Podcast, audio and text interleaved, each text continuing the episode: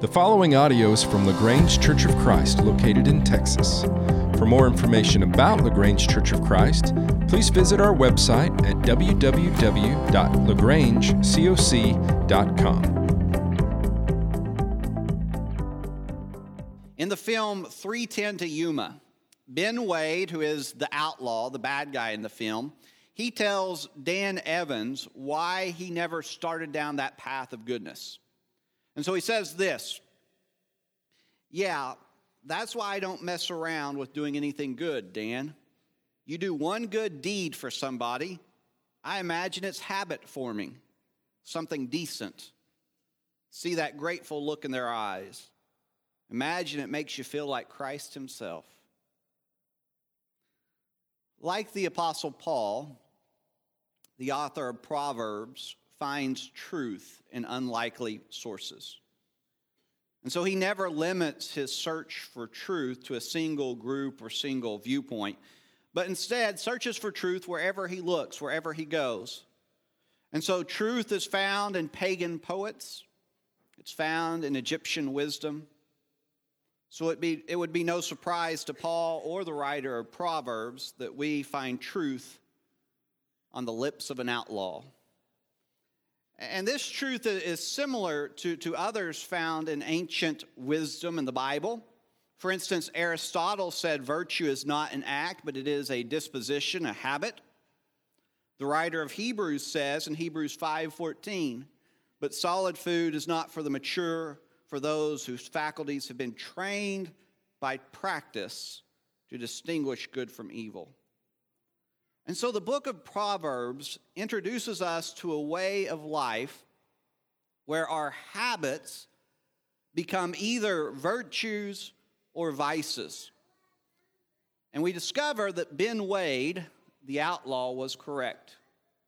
We do not think our way into a new way of living, we live our way into a new way of living. And so, what we do, and especially what we make a habit of in our lives, uh, this forms who we are as a person. What path will we choose? Will we be counted among the wise or the foolish? And this is a question that is at the heart of the book of Proverbs.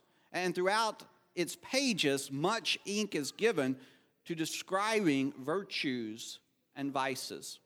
And so, in the coming weeks, what we'll do is we'll look at some specific passages from the book of Proverbs. We'll take some chunks of, of text and we'll kind of explore those. But, but this morning, we're going to take a, a broad look at what this book teaches regarding virtues and vice. And so, Proverbs is a book of ethics. It's about what to do and what not to do in certain situations. It is about how to live our life wisely. And a wise person is able to adapt to change. He or she is able to navigate the difficulties of life. And we never know what life will throw our way. But a wise person is able to handle these situations in a mature way. He or she does not panic, but, but faces the circumstances in a way that, that is admired by others and in a way that also brings glory to God. But wisdom does not happen on its own. A person does not all of a sudden wake up one day and realize they are wise. It takes practice, it takes training in the virtues that we find in this book, it takes dedication. But eventually, the habits that we give ourselves to, they do turn into virtues. And this allows us to, to live wisely in a complicated and dark world. One of the challenges we face in our culture is that virtues are not prized as they once were. Marilyn Monroe, the famous actress, once stated In Hollywood, a girl's virtue is much less important than her hairdo. And, and sadly, she was correct. A hairdo or a dress is likely to generate more news than a virtuous character. And this isn't just true of Hollywood. When we go to the, the checkout aisle at the local supermarket, We're surrounded not by a, a group of journals or, or, or magazines that discuss the finer points of virtue. We are surrounded by magazines and tabloids dedicated to hairdos, dresses, and other forms of fashion. And if we think that this does not influence our children, our community, and even ourselves, then we are naive. Our culture values the superficial over the internal virtues that are described in a book like Proverbs. So that's why it's important that we take the time to, to look at what is in this book. That's why it's important to instill virtues in your children and to have discussions with them about what really matters in life. And this is even one of the purposes of the church. We are a community that helps one another on this pursuit towards a virtuous life. At the same time, we acknowledge that we all have vices. We all have parts of our lives that are not conformed to the image of Christ. We are a work in progress. And so we come together and we encourage one another to press on and to continue to pursue the virtues that God has given us. So, what are these virtues? Well, again, we don't have time to look at all of them, but I want to, to give you a list of some of them. And so, if you look at your handout there, I'll just read through a few of these. And again, this isn't even an exhaustive list of the ones found in Proverbs, you'll find others. And so, self control, humility, patience, diligence, integrity, prudence, faithfulness, generosity, cheerfulness, love, love of enemies, contentment, considerateness, compassion, courage, trust, friendship, respect for the poor, respect for parents. And then you'll notice there, there's a whole list of virtues and vices regarding speech. That's because what we do with our tongue eh, is important. It's also something that's difficult to control. And so there's, there's categories just for speech there. Um, these are the virtues that, that God wants us to have. And again, this is not an exhaustive list. If you read the, the book of Proverbs from cover to cover, then you're going to find some virtues in there that, that I don't have that on that list or that I, I will not mention. Um, the, the virtues on this list are not listed in any order. Um, but, but one that is mentioned quite often, and one that I believe is of great importance because of how it applies to, to other virtues and vices, is that of self control. And you'll notice it's at the top there how many times it's mentioned just in the book of Proverbs.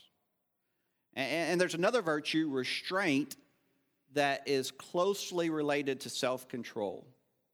Self control is viewed as an essential quality for a productive life in community. And so, if you cannot practice self control, then your passions are going to run wild. You'll be given to things like fear anxiety, anger, and lust, which you'll find on the list of vices. And these vices destroy community, they destroy relationships. And so, self control is one of those essential virtues that we all need. Let me give you a couple examples of this in the book of Proverbs. First of all, Proverbs 25 and verse 28 states, Like a city breached without walls is one who lacks self control. And so the external defense of a walled city is compared to our eternal defense, which is self control. Just like that, that city has that wall around it to protect itself. That's what self control does for us uh, in our insides. If we lack self control, then we're left vulnerable. Our, our passions will simply war within us and we'll be unable to control those passions, and that's going to negatively influence and impact our relationships and our dealings with others.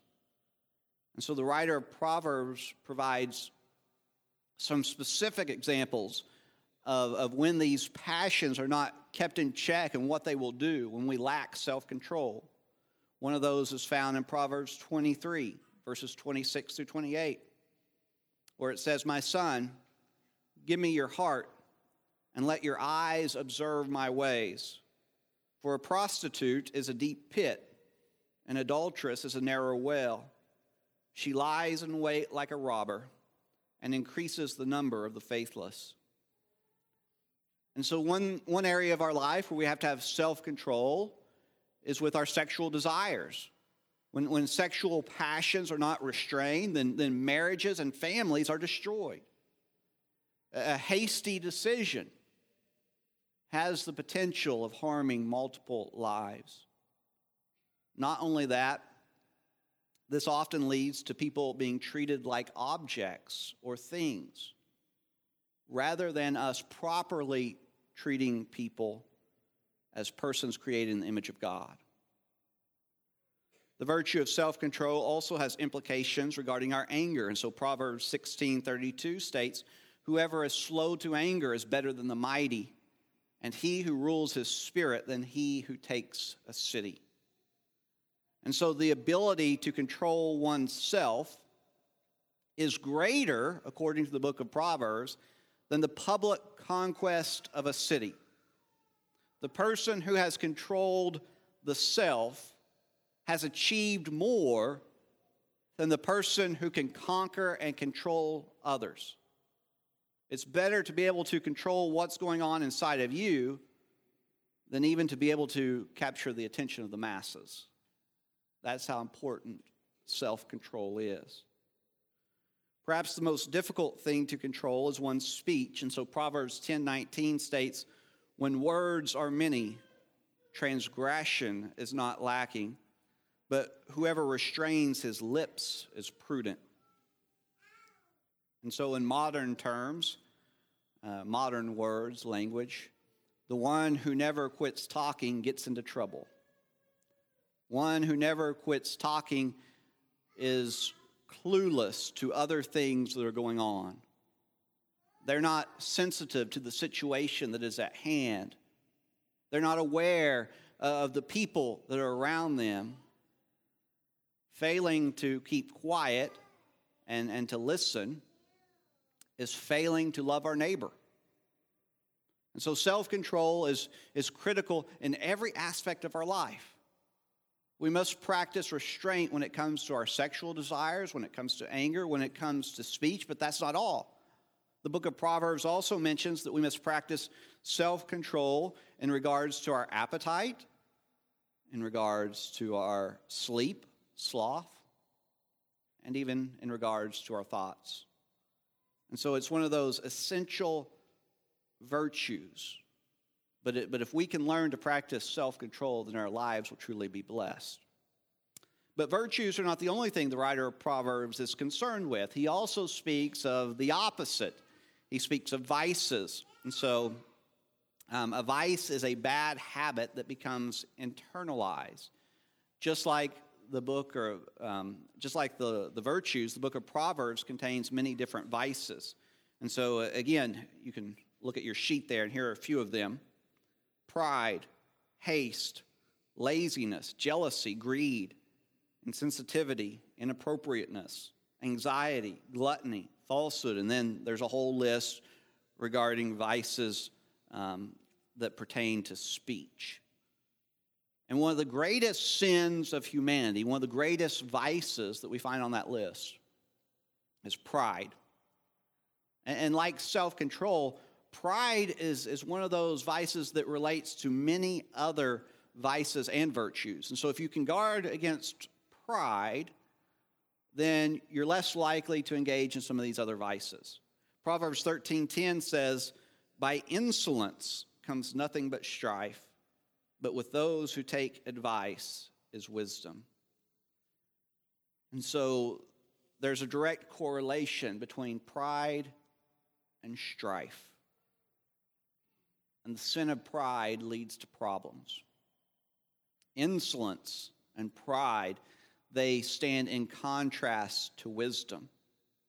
The prideful person has contempt for others. The prideful person refuses to listen. But the wise person, that person gladly receives the counsel of others. They listen to what's going on. Notice also Proverbs 11, 2. When pride comes, then comes disgrace, but with the humble is wisdom. The two categories of people the book of Proverbs is most concerned with is the wise and the fool. And so there is the person who lives the virtuous life, and then there is the person who gives themselves to vice. There are two paths. And this is a theme that you'll find pops up over and over again in wisdom literature. In this verse, the fundamental sin of the fool is compared with the fundamental virtue of the wise. The foundation for the fool, what they build their life upon, is pride. And the foundation for the wise, what we are to build our life upon, where we have to start, is humility. You cannot be wise and fail to possess humility. Just as every foolish person suffers from some level of pride. And so, if we want to live a wise life, then we must begin by, by ridding ourselves of pride and seeking to make humility an essential part of our life. Well, there's one other major difference between the fool and the wise. Dave Bland sums it up nicely. He speaks of the righteous and wicked. And these are different terms, but they are the, the same categories. The righteous and the wicked could be the fool and the wise. And he says this righteousness and wickedness are relational terms.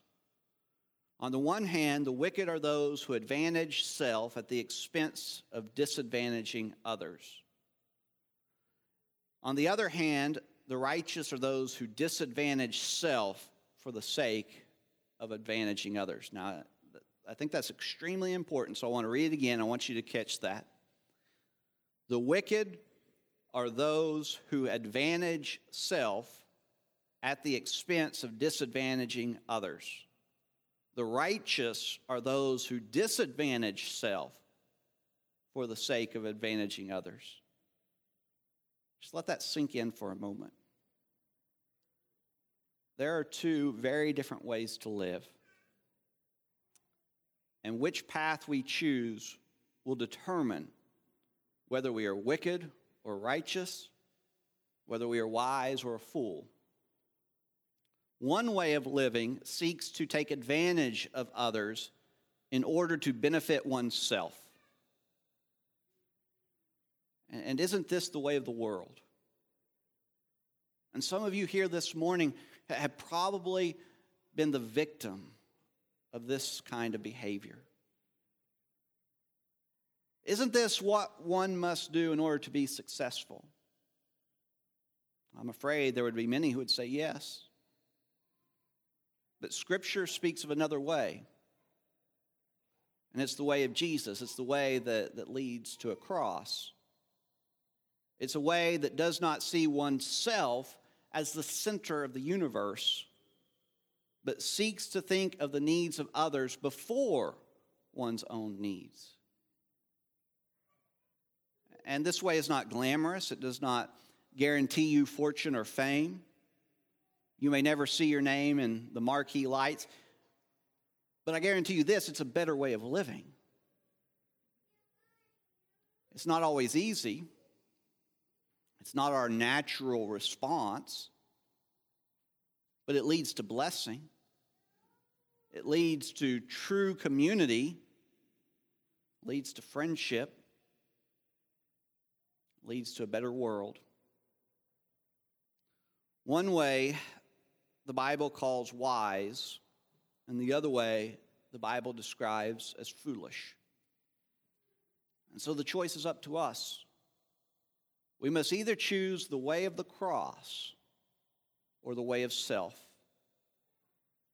One way may or may not lead to riches and fame, but the other way is guaranteed to lead to blessings and, most importantly, eternal life.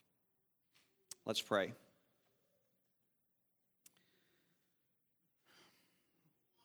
Father, we come before you this morning and we confess that life is often difficult. that we seek to be wise, but sometimes we just don't know what to do. We're thankful for your holy word, which guides us and directs us, and which we can learn from, and hopefully put these habits into practice and allow them to become virtues in our own life. We ask that you help us guard against vice in our lives. We confess that we're all sinful, that we all fall short, that we all have things within our life that you would not be pleased with. But we also want you to know that we desperately want to be better and that we desperately want to be conformed to the image of your Son. So help us with this. Help us to be a light in this community in which we live. Help us to be wise so that we can lead others to Christ. We pray this in His name. Amen.